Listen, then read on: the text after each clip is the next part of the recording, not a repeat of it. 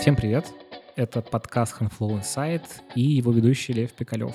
В этом подкасте мы говорим с важными людьми из HR-индустрии и задаем им всякие вопросы и обсуждаем темы, которые всех интересуют. И сегодня у меня в гостях Вита Барышникова, HR-директор компании Skyeng. Привет, Вита. Привет, Лев. С традиционного вопроса начну. Расскажи про себя, пожалуйста. Я HR-директор Skyeng уже два с половиной года. И в целом работала в HR практически всегда, сколько себя помню. Сколько лет ты в HR? В HR я уже 7 лет.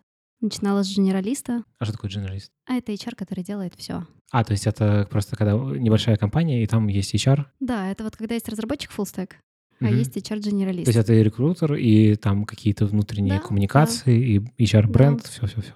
Чаще всего это либо довольно маленькая компания, где не нужны отдельные функции, просто нет такой нагрузки, либо это отдельная часть, когда отвечает сотрудник не за функцию, а за какое-то конкретное направление. Ну, то есть HR-генералисты чаще всего вырастают в HR-бизнес-партнеров и делают просто все для конкретного человека. Ты сразу была в IT или нет? Я сразу была в образовании. А вообще Skyeng — это IT-компания? Skyeng — это IT-компания, однозначно. Давай, наверное, немножко про Skyeng как раз, да, поговорим вообще, что Мгм. такое Skyeng, и расскажи немножко про вас. Немножко про нас. Skyeng сейчас шесть с половиной лет. В августе день рождения будет семь. Начиналось все в далекой общаге города Долгопрудный с четырех студентов МФТИ. Довольно частая история, мне кажется, ее можно много где прочитать. Как классическая книжная история про Да, то, как да, появилась да. компания. Да, как будто ребят заранее знали, что про них будут писать книги, снимать фильмы, поэтому изначально все вот такое очень киношное. Снимаем этот гараж, и тут... Да, да, да, да.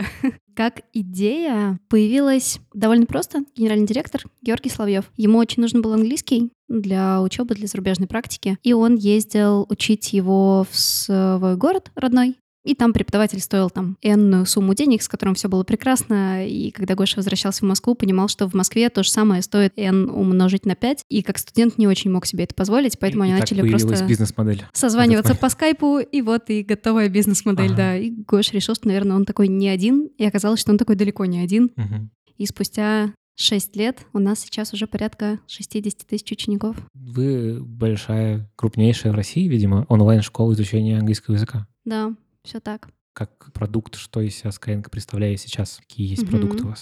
Сложно назвать в Skyeng какую-то линейку продуктов. Скорее, Skyeng — это один большой продукт экосистемы по изучению английского. И задача этой экосистемы — настолько погрузить человека в английский, что у него просто не будет шанса этот английский не выучить. Нам в какой-то момент очень не хотелось быть, знаешь, таким фитнес-клубом, в который человек абонемент купил, и вроде Мгм. как на этом его вклад Мгм. в свой спортивный образ жизни закончился.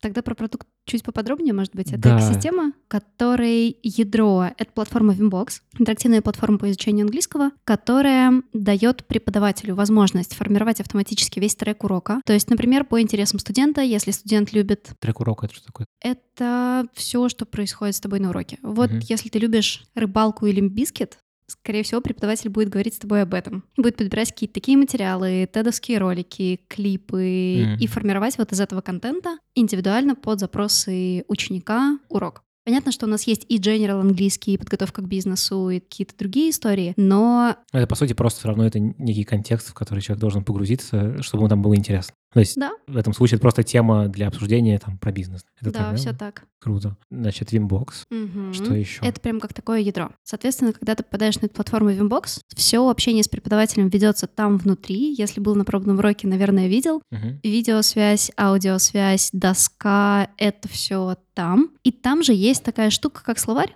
который ты попадаешь, записываешь то все незнакомые слова, знакомые, в которых ты сделал ошибки, все, что посчитаешь важным ты, посчитает важным преподаватель. Следующая часть экосистемы — это мобильное приложение по изучению слов. Там прям было много и наград, и восторгов и у нас, и у пользователей по этому поводу. Это тренажер для изучения слов в словаре. Это То есть- карточки или что-то другое? Это и карточки, это подборки тематические, не знаю, там есть, например, слова Gold 3000, 3000 слов в английском, которые, если знать, то там речь уже автоматически пригодна для того, чтобы говорить там на уровне, не знаю, преинт, в общем, Мгм. таком То есть достаточном. какие-то бытовые вещи решать. Да, эти словари есть абсолютно по разным темам. Можно выбрать что-то одно, учить это в играх, в историях, и преподаватель видит, какие слова ты добавляешь себе в словарь, может таким образом корректировать урок. Следующая история, там, которая тоже окружает, это умные субтитры. Они интегрируются с фильмами, сериалами, которые ты смотришь, и когда выходит очередная серия... Какой любишь сериал? Какой смотришь? Ну, я, я сейчас очень давно уже не смотрю, но, типа, мой любимый, наверное, это Breaking Bad, наверное. Ну, Breaking Bad, Но он уже давно вышел. например. Да. Вы уже точно, точно Пересматриваешь Breaking Bad без, Бывает, без бывает. новой серии. Подожди, получается, в любом месте я могу посмотреть свой сериал с вашими субтитрами? Или... Нет, куда-то они интегрированы, куда-то нет, но прям если ты возьмешь какие-то там самые популярные сервисы, скорее всего, Мгм. оно там будет. И ты, когда смотришь эти умные субтитры, ты можешь там кликнуть на какое-то незнакомое слово, поставить, например, на паузу, и это слово кинуть просто себе в мобильное приложение в словарик. Мгм. потом его ну, в тот поучить. же, который у тебя и во время урока. Все в тот всё- же, да. То есть это все просто единая экосистема по изучению английского. То же самое в песнях, когда ты слушаешь, не знаю, что-нибудь на Яндекс Музыке и смотришь переводы текстов песен, ты точно так же можешь кликнуть на незнакомое слово или на знакомое, но которое прям, ну, очень понравилось, и добавить его точно туда же. То есть, по сути, задача всей экосистемы — очень погрузиться в жизнь человека и постараться сделать так, чтобы английский был не чем-то оторванным от реальности, а чем-то очень повседневным. Ты читаешь статью, у тебя есть расширение в хроме, ты можешь добавить все точно так же, просить преподавателя разобрать эту статью, например, тренировать какие-то конкретные слова. Так, смотри, я вообще всем задаю вопрос такой ужасно Мгм. глупый, не знаю. Обожаю глупые вопрос? вопросы. А что такое HR? Что такое HR? Да. Ам, HR. Для меня HR, наверное, знаешь, прям если одним словом выразить. Сейчас часто говорят, так затерлось слово это, но тем не менее очень точно оно все отражает. Это партнер. Это партнер для акционеров, это партнер для сотрудников, это партнер для кандидата, который хочет устроиться. Мгм. Потому что как бы то ни было, задача HR там не заманить кого-то куда-то, а найти максимально подходящее конкретному человеку. Взвешенное со всех сторон с точки зрения человека, бизнеса. То есть это партнер. Что HR делает? Вот ты что делаешь как HR в Skyeng? На разных этапах бизнеса разное. Отвечая на твой первый вопрос, что делает в целом HR. Сейчас моя основная задача — это управление изменениями. Я тут в кулуарах, пока мы с тобой не начали Да. общаться, я тут узнавал разное про вас. И, насколько я понял, у вас, в принципе, изменения встроены в повседневную жизнь компании, и вы меняетесь примерно раз в год в плане модели управления и всего такого. Это правда? Или мне кулуары соврали? Ну, прям кулуары очень сильно преуменьшили. Раз в год, кажется, Да? не совсем Чаще? так. Да, мы это делаем сильно чаще. Ну, то есть ежедневно происходит что-то. Я имею в виду так сильно. довольно изменения, глобальная, наверное. начиная там от перестройки отделов, заканчивая какой-то очень сильной сменой приоритетов, новыми Мгм. направлениями. Можем себе это позволить прежде всего из-за онлайна. Это очень быстрый запуск практически любых идей. Мы так по-хорошему на цифрах помешаны и очень много Да. экспериментов ставим. Мне кажется, продуктовая история в целом, она очень, очень сильно прижилась сейчас в Skyeng, и продуктом в Skyeng является практически все от процесса Мгм. согласования До, договора э, с юристом до найма. До свитшотов. Да, еще ходит такая шутка, что в Skyeng могут посчитать ROI от перекрашивания стен в офисе вот Мгм. из белого в зеленый. Нам не очень смешно, нам кажется, что это не шутка, и мы На самом можем. деле есть вещи, кроме которых вы не считаете? Есть, но чаще всего это те вещи, ROI которых мы уже посчитали когда-то. Мгм. И понимаем, что с тех пор мы так делаем, и это точно окей. Но если какие-то сомнения возникают, то скорее начинаем считать. А вы, получается, ну, вообще не делаете вещей, которые не приносят какую-то бизнес-пользу? Смотря что называть бизнес-пользой. Есть тактическая польза. Вот прямо Мгм. сейчас мы заработаем вот столько. А есть некое здоровье всей системы. И если на уровне там первого года, двух лет можно себе позволить об этом не думать, система как бы сама еще достаточно сильна, хороша и, и молода, то сейчас чем больше мы становимся, тем больше возникает каких-то таких историй, в которых мы понимаем, что это вот прям просто must-have, просто какой-то гигиенический Мгм. уровень, и там считать ROI, не считать. Просто Ну, это что-то надо что делать. вне этого. Вспомнила одну очень интересную историю, когда мы были неправы насчет Роя. Недавно буквально была такая история. У нас есть продукт Vimbox'а, Vimbox Daddy, как мы его называем. И он очень хотел запустить новую версию Vimbox'а, которую он назвал Vimbox Real Talk. По сути, все изменение в нем заключалось в том, что лицо преподавателя там занимало бы пол экрана. Это была история, когда не очень-то мы смогли это доказать на Рое. С этим спорили наши аналитики. Ну и, по сути, никакой предпосылки для запуска проекта, кроме очень искренней веры Паши и интуиции, не было. И вот этот наш научный оцифрованный подход здесь, кажется, дал какой-то сбой. Но мы до сих пор думаем, что это, наверное, просто потому, что мы не смогли это настолько хорошо просчитать, насколько нужно было. Но, в общем, в какой-то момент Паша настолько хотелось этого делать, что они с командой э, выехали поработать все вместе, и вместо там рутинных каких-то рабочих задачек сделали этот Talk за пару дней. Наверное, не единственный раз, когда так произошло. Это настолько яркий, наверное, первый случай, потому что сейчас мы посчитали, опять же, на АБ-тесте прибыль от Рилтока, и оказалось, что в следующем году это может прибавить порядка 100 миллионов к обороту, и впечатлились тем, как мы могли это упустить. Возможно, были еще какие-то упущенные штуки просто из-за того, что вот этот подход прямой, он не сработал. Ну, конечно, возможно. А вы придумали, как с этим жить? Да, придумали. Мы собрались на отдельную встречу, начали думать, что мы сделали не так. Наш прекрасный mm-hmm. научный оцифрованный подход, как так он не сработал, как вообще могли упустить такой крутой кусок просто влияния на удовольствие пользователя. Ну, то есть там прям резко еще и все метрики подросли, потому насколько людям нравилось и насколько это было эмоционально вовлеченно и прикольно. И мы решили, что мы сделаем такой лимит продуктов на вере, то есть угу. у некоторых менеджеров и руководителей появляется кусочек бюджета, который они могут никак ничем не доказывать. Чем больше человек делает вот таких историй, которые оправдались на его вере и интуиции, ну, то есть интуиция, по сути, это же такой спрессованный в какой-то абсолют опыт, настолько спрессованный, что он не выведен в осознание, и даже да. если человек не всегда может это объяснить, это на чем-то все равно основывается. И мы решили прямо, мы выделили нескольких человек, кто может, хочет, и у них теперь есть вот такой бюджет на ничем не оправданные продукты, кроме их веры и интуиции. Mm-hmm. Соответственно, если они становятся успешными, то этот бюджет все повышается, повышается. Если менее успешными, то понижается. И это, я так понимаю, не только в фруктовых командах, это вообще Любой отдел так может Да, сделать. я в HR тоже могу так сделать. Так может делать не совсем любой отдел. Есть изначально те, у кого есть такая опция в бюджете. Мы понимаем, что это люди, которые доказали на деле, что их интуиция в эту сторону действительно работает. И первый раз мы так можем позволить сделать практически каждому. Если эта история сама себя оправдывает, то дальше этот бюджет начинает постепенно увеличиваться. Если не оправдывает, и это видит сам человек, мы это просто считаем и анализируем, разумеется, там, как и все, что мы запускаем, то этот бюджет становится становится все меньше. Ну, то есть такая меритократичная история. А какой последний эксперимент ты запустила в таком ключе? Я сейчас перестроила рекрутинг. Меня до этого была разделена история про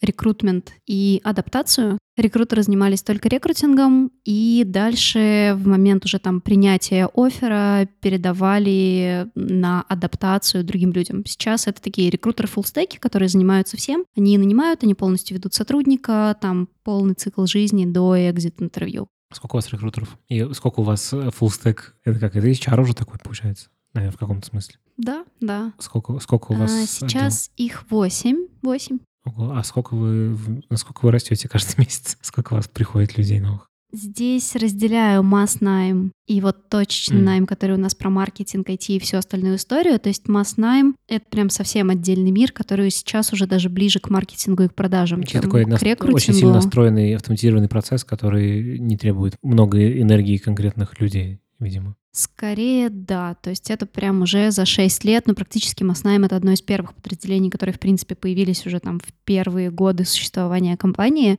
без которых совсем бы ничего не было. Поэтому за 6 лет это уже такая большая автоматизированная машина по найму людей. И преподавателей у нас сейчас выводится в месяц 700 человек, около 700. Ну, это тоже, это как раз и есть этот масс найм. Да, да, да угу. это он и есть. А если мы говорим про разработку, маркетинг, такие прям точечные истории, то сейчас это порядка 70 человек в месяц. 70 человек в месяц? А как у них вообще хватает времени, в том числе на адаптационные вещи? Как у вас так выстроено? Хватает.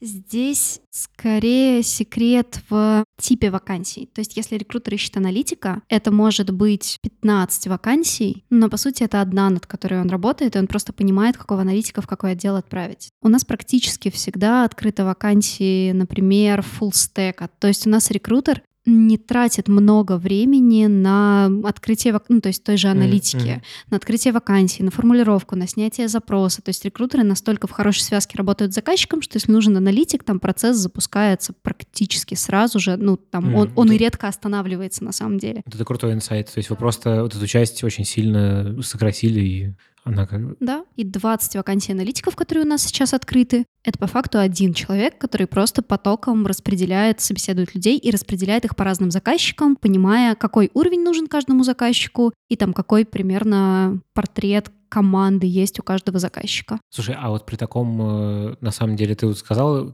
про массовый найм, но у вас по-хорошему и массовый найм в точке зрения разработки, менеджмента, аналитики и всего. Как у вас устроены какие-то входные фильтры вообще? Какой-то, может быть, портрет как раз человека, который в Skyeng подходит, не подходит? Как Мгм. вообще все это выстраивать? Потому что ну, при таком большом объеме сложно поддерживать один и тот же какой-то уровень, наверное. Мы очень много обращаем внимание на ценностные вещи, и для нас это совсем база, учитывая удаленку. То есть мы можем позволить себе где-то там чуть да прокачать в скиллах, но если это ценностно не наш человек, если он выходит в офис, у него есть шанс понять, как здесь что устроено, пообщаться с людьми и там чуть где-то, может быть, подстроиться. Если он удаленно работает из дома и изначально не наш, это прям в итоге большая боль. Поэтому на ценностную историю мы делаем довольно большой упор, и здесь портрет такой достаточно понятный. Это умение работать удаленно, а для этого это максимальная самостоятельность, самоорганизованность, умение разбираться в каких-то вещах, потому что пока мы еще не до конца пережили вот этот стартап-период, когда кто за что отвечает, какие процессы, как что происходит, там это порой могу даже я не знать, потому что это может меняться раз в месяц просто.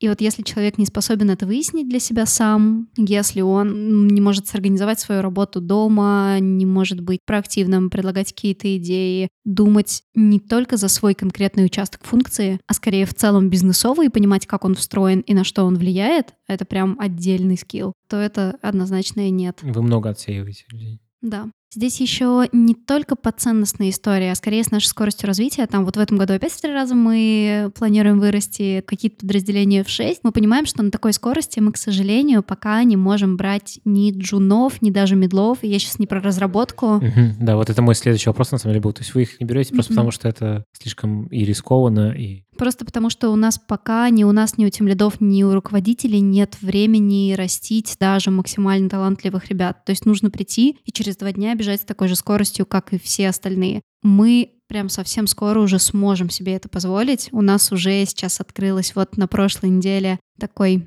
маленький IT-инкубатор, в котором уже сейчас есть 4 джуна с наставниками, мы их растим, там 3 месяца у них такой срок обучения, и дальше там самых крутых мы возьмем к себе. Но это вообще первый эксперимент, вот, на который мы пошли. А почему вы в итоге... Потому что все-таки рынок, не хватает на рынке специалистов, поэтому хотите их воспитывать? Чтобы ускорять найм. У нас очень часто появляются новые идеи, когда нам очень резко нужны разработчики. То есть мы не те ребята, которые могут запланировать что-то на год. Сейчас у нас какой-то эксперимент выстрелил, и мы понимаем, что вот туда прям нужна отдельная крутая команда, потому что это очень классная штука. И через две недели там должна быть укомплектованная команда. И если заново раскручивать всю воронку, то это там явно не две недели, это месяц, там где-то даже полтора, учитывая уровень команды. А если у нас есть вот такая джуновая база ребят, готовых с нами работать, ну, то есть скорее это там главная цель ускорения просто воронки найма на такие спонтанные проекты.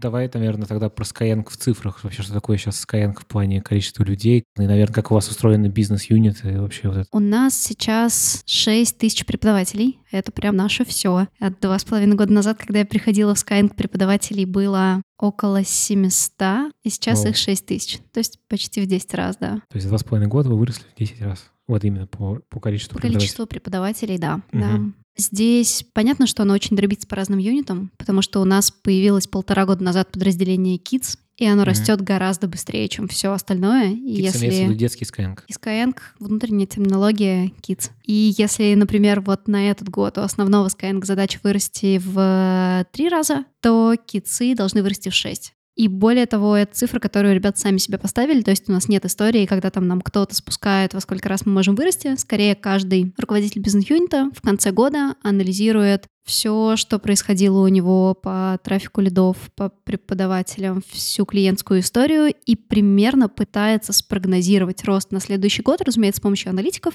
И снизу вверх говорит, мы прям точно сможем вырасти вот во столько. Это оптимистичный план, вот во Мгм. столько там реалистичный. Поэтому там 3-6 плюс-минус. Сколько у вас, получается, бизнес-юнитов? Взрослые, взрослый английский, дети. Это юнит математика. Мы открыли Мгм. новый предмет. Это недавно у вас, да, появилось? Да, это недавней математики у нас полгода, наверное. Мгм. Математика там пока только детская, соответственно. Это B2B направление для компании английский. А как это устроено? Можно сейчас порекламить ваше B2B направление для компании. Как раз нас компании Ой, слушают. это вообще кайф. Если бы у нас все сотрудники и так сами не учились, я бы прям была бы вообще фанатом. Это отдельный личный кабинет для HR, где, ну, это прям отдельный продукт. То есть это некая платформа образовательная для компании. Да, да. Где можно следить за треком обучения каждого сотрудника, за тем, как он занимается, как у него растут все метрики, как у него растет разговорный английский, письменный, устный, все, что вообще нужно под заказ. Разумеется, есть возможность менять преподавателей, делать разговорные клубы среди всех, кто занимается. Людям не нужно никуда собираться,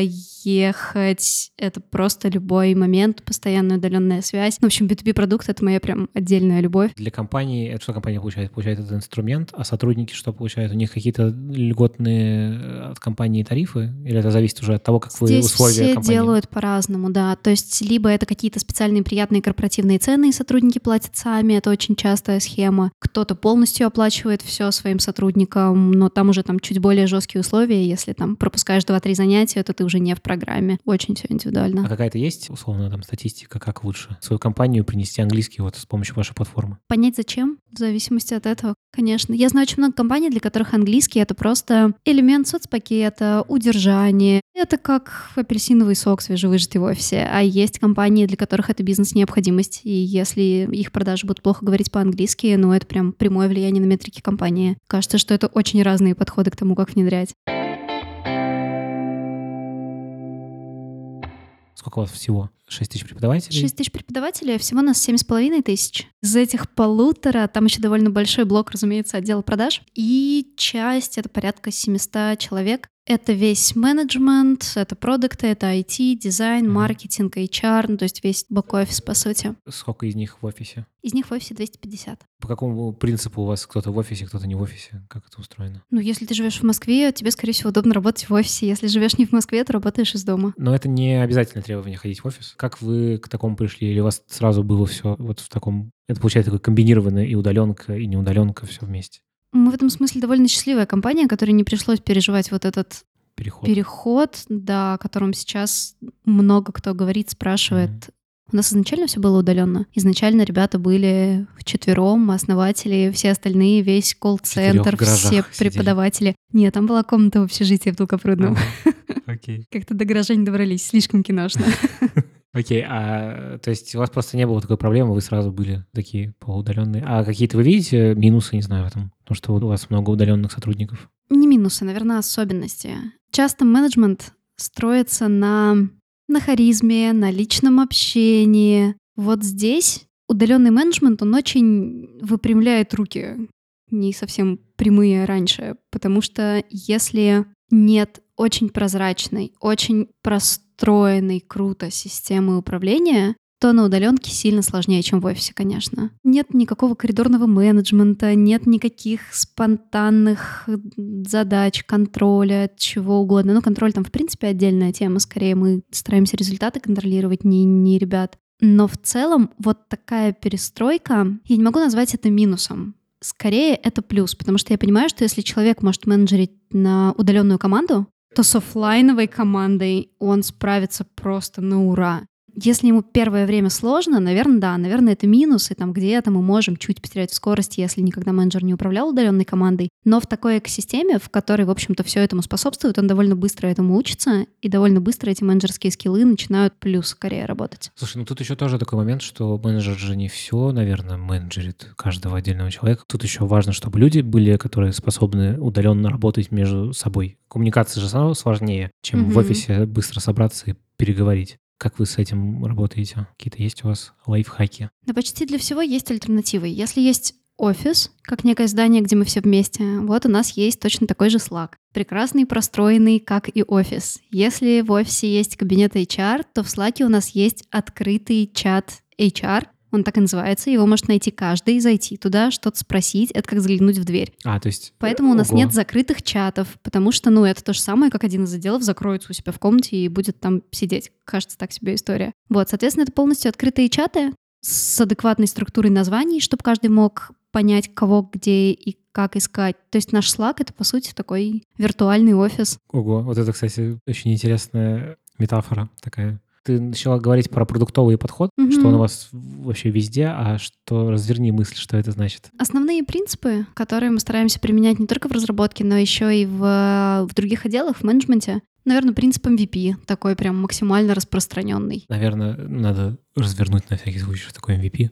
Да, минимальный рабочий продукт. Мы стараемся все максимально упрощать. Если нужен любой продукт внутри компании, если я как HR что-то запускаю, мне нужно запустить оценку 360. И у меня есть вариант заказать подрядчика, запустить это сразу на всех, выбрать сразу хорошо, еще тендер могу объявить и запустить через полгода. Вот. А могу сделать Google опрос сама, минут за 30 и запустить его на одну какую-то группу, там, на 10-15 человек, посмотреть, что из этого получится, вообще зашло, не зашло, видят ли ребята в этом какую-то ценность. И вот это я имею в виду под MVP, там нет только в разработке и в продукте. Вы все делаете вот таким образом, или у вас есть какие-то вещи, которые вы такие, нет, все, мы сейчас берем и делаем сразу нормально, потому что мы знаем, что это ценно? Они начали появляться недавно, и это все, что касается выплат и денег. Вот этим мы стараемся немножко не шутить. Сейчас команда биллинга, которая пилит биллинг, ну вот скорее нет. То есть там подход такой, что скорее нам важнее качество. Это очень высокие риски и по выплатам нашим сотрудникам, и по приему денег и возвратам, опять же, нашим клиентам, если вдруг такое случается. Поэтому все, что касается денежной, юридической истории, там нет. А что это за эксперименты вот в рамках твоего отдела? То есть что это за MVP такие? Ты вот привел пример 360, а какие еще mm-hmm. запускали какие-то интересные такие штуки?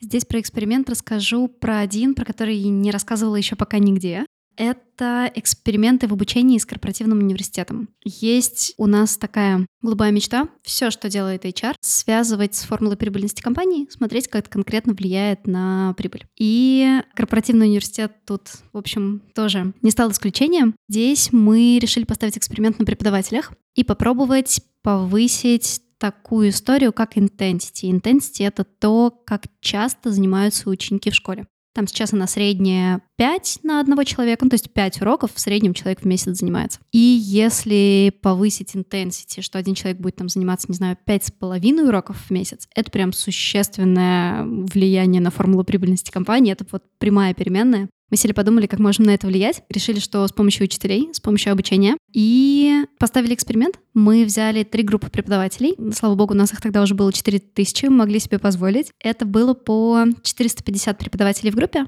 У нас появились А, Б и С группы. И группу А мы запустили тестом прям по максимальной программе. Это был онлайн-курс, разработанный на нашей платформе, это было привлечение экспертов, это было постоянное сопровождение кураторами, это непосредственно руководители преподавателей, сопровождение от HR. То есть мы делали так, что эта группа занималась максимально интенсивно, узнавала, что такое intensity, как оно влияет на их зарплату, как вообще это делать и как сделать так, чтобы ученику было полезно чаще заниматься, чтобы он больше приходил к своей цели чаще второй группе мы делали такое же обучение, но при этом в довольно сокращенном варианте. Это были письма, вебинары и эксперты изнутри. То есть мы выбрали сотрудников, у которых самый крутой intensity, и просили рассказать, а что вообще для, для этого делаете, что у вас все вот так. Это был такой эконом-вариант. И с третьей группой мы не делали ничего, как с контрольной. Эксперимент шел месяц, и за месяц мы делали выводы, у какой из групп подрос intensity, что из этого стать значимо, насколько это отличается от контрольной группы, и принимали решение, какое обучение в итоге раскатывать на всех. А у какой в итоге лучше? С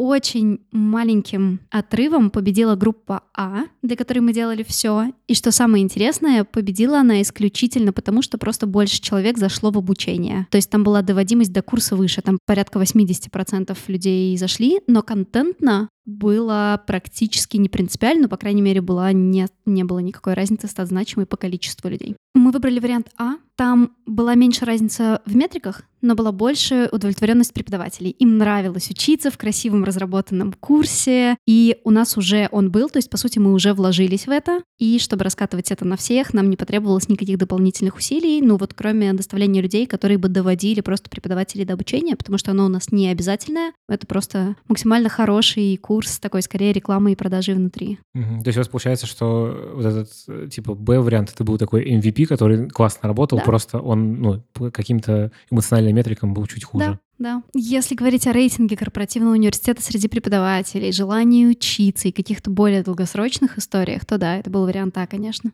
Вита, расскажи, как вы к этому эксперименту вообще пришли, почему вы решили вот именно так принимать решение, как вам работать с корпоративным mm-hmm. университетом? Это в целом очень в культуре Skyeng. Тесты, научный подход. Мы стараемся практически не опираться на интуицию, на прошлый опыт. Мы как можно чаще обнуляемся и думаем, что мы вообще ничего не знаем, что мы совсем не самые умные и самые крутые, поэтому эксперименты здесь во многом помогают найти вот такую объективную истину и в в том числе не бояться ошибаться. Неудачный эксперимент — это тоже эксперимент, который говорит нам, что туда не нужно идти. И, пожалуй, неудачный эксперимент, где мы ошиблись, очень часто бывает даже ценнее удачного, Мгм. потому что мы как минимум не тратим деньги туда, где они точно себя не окупят и точно нам не вернутся. В целом с ошибками такое у нас к ним отношение очень, очень позитивное. Мы стараемся делиться ошибками. У нас прям есть такие факап-сессии внутри э, компании. Мы встречаемся, обсуждаем, что у кого не получилось, и стараемся чуть абстрагироваться от каких-то личных историй. То есть это не получилось, и это круто, потому что мы точно знаем, что так не нужно делать. И если у кого-то что-то не получилось, его ответственность пойти и всем рассказать, чтобы так ни в коем случае не делали остальные.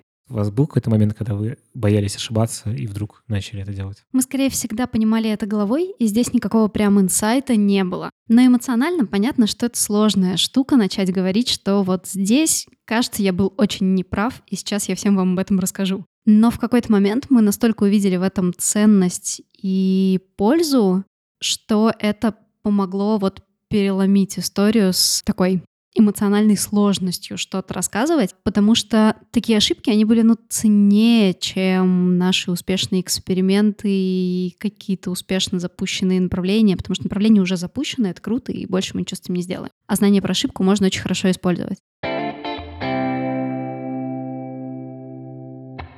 Есть ощущение, что у Skyeng очень раскрученный HR-бренд. И так было, наверное, не всегда все. Не всегда. А что вы для этого делали? Вообще, какие у вас есть наработки про HR-бренд? Мы очень поощряем ребят выступать на конференциях. Да, это, чтобы для понимания, в офисе, когда заходишь, там на стене огромные буквы написано «Мы любим конференции». Это вот про вас, да, получается. А вы то есть оплачиваете эти походы? Или как это устроено? Мы полностью делаем поддержку, если наш сотрудник едет спикером. Мы даем ему тренера по публичным выступлениям, мы помогаем с презентацией, и мы прям всячески стимулируем ребят выступать. То есть у нас есть список конференций, на которых точно должен быть кто-то из наших ребят. Вообще публичку мы любим, и у нас, например, сейчас тренер по публичке, который и готовит к выступлениям, он оценивает все выступления на встречу руководителей. То есть у нас есть ежемесячная встреча руководителей по итогам месяца. Мы ее снимаем, отправляем тренеру, и там он дает просто очень краткий фидбэк в двух словах. Ну, то есть прям какую-то одну мелочь, которую вот если улучшить, будет круто. В общем, такой agile публичные выступления. По почему, факту, почему по одной вы мелочи. решили в это очень сильно вкладываться? То есть это прям целенаправленное такое движение в сторону конференции. Почему это важно? Бренд и привлечение новых сотрудников. Мгм. То есть это прям осознанный был шаг с точки зрения Да, того, что... да. Мы понимаем, что нам нужны профессионалы.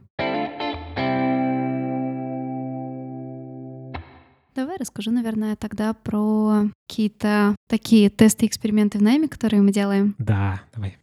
У нас сейчас, например, когда я понимала, что буду расширять HR-команду, мы сделали вебинары от HR для HR-аудитории. То есть прям максимально честно и открыто, как у нас устроен HR. У нас много всяких прикольных штук. Не знаю, у нас там есть, например, рейтинг рекрутеров, который рассчитывается, и ежемесячно у нас в рейтинг рекрутеров попадают все наши ребята, понимают, на каком они месте. А Какие параметры? Параметры — это оценивает их заказчик, это скорость найма, удовлетворенность От открытия вакансии до закрытия? Да, да. Удовлетворенность э, уровнем снятия заявки, то есть насколько быстро рекрутер понял, кто нужен, или там еще какое-то время потратилось вот на уточнение портрета. Следующая история — средний уровень кандидатов, которые приходили на собеседование. То есть не только что мы закрылись крутым, но и там в целом это был такой сильный, хороший поток.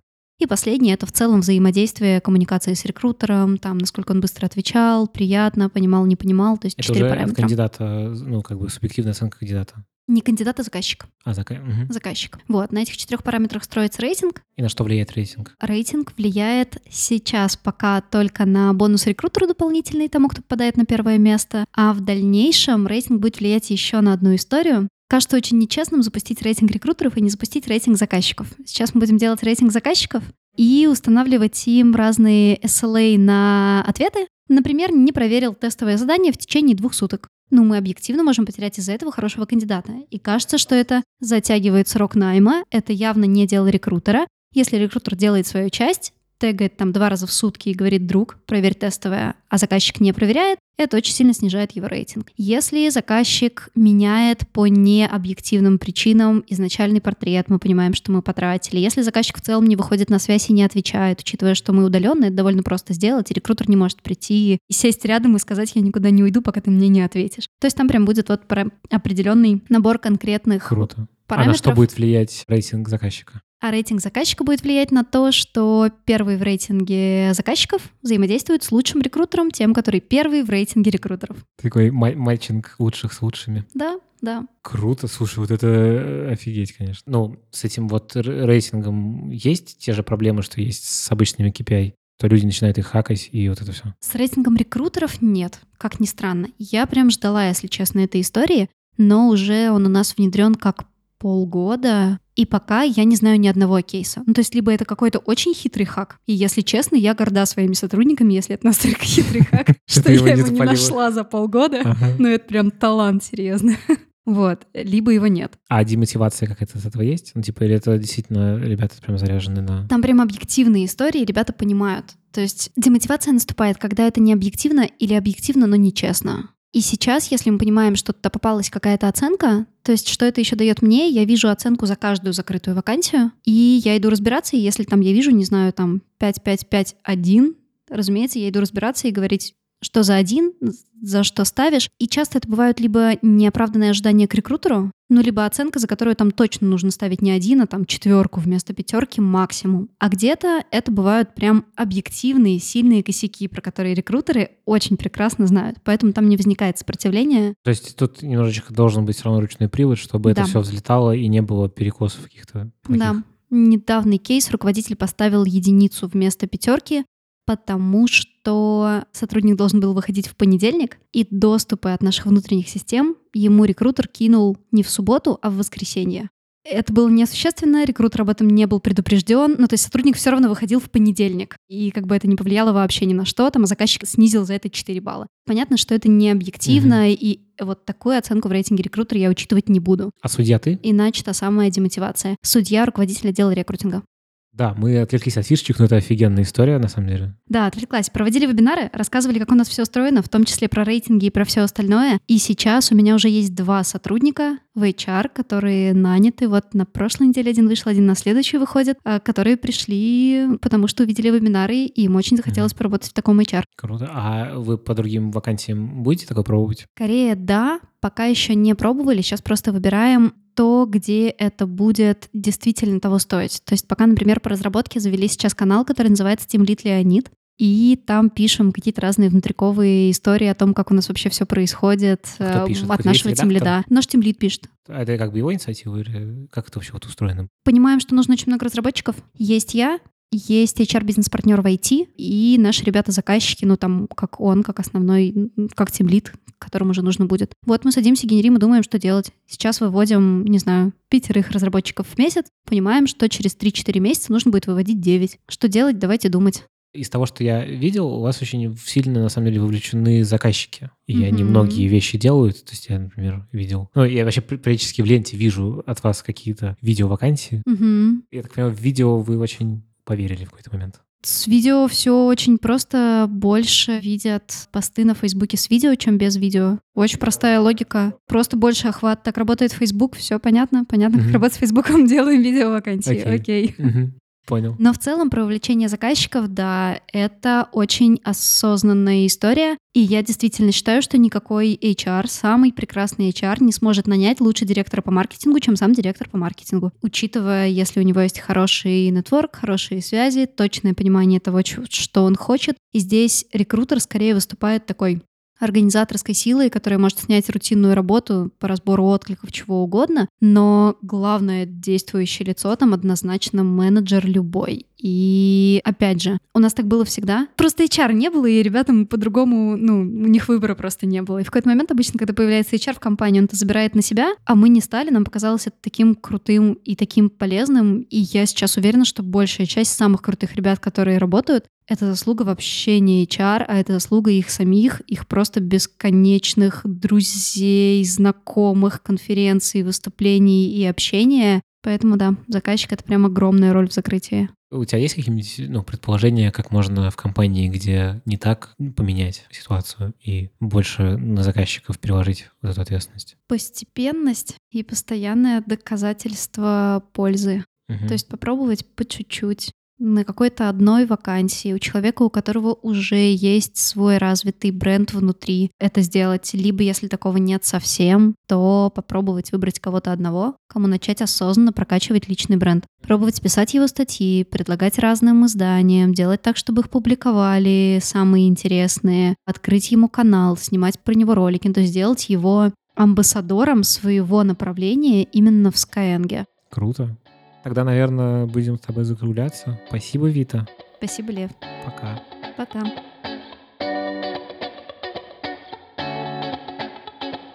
Это был восьмой выпуск подкаста Handflow Insight. И у нас в гостях была Вита Барышникова, HR-директор компании Skyeng. Если вам нравится наш подкаст, пожалуйста, зайдите в iTunes, поставьте нам оценку, напишите отзыв. Именно это помогает нашему подкасту продвигаться, а другим людям услышать наш подкаст. Расскажите о Handflow Insight своим знакомым, коллегам, друзьям, всем тем, кому это может быть полезно. Большое вам спасибо. До следующего выпуска. Пока.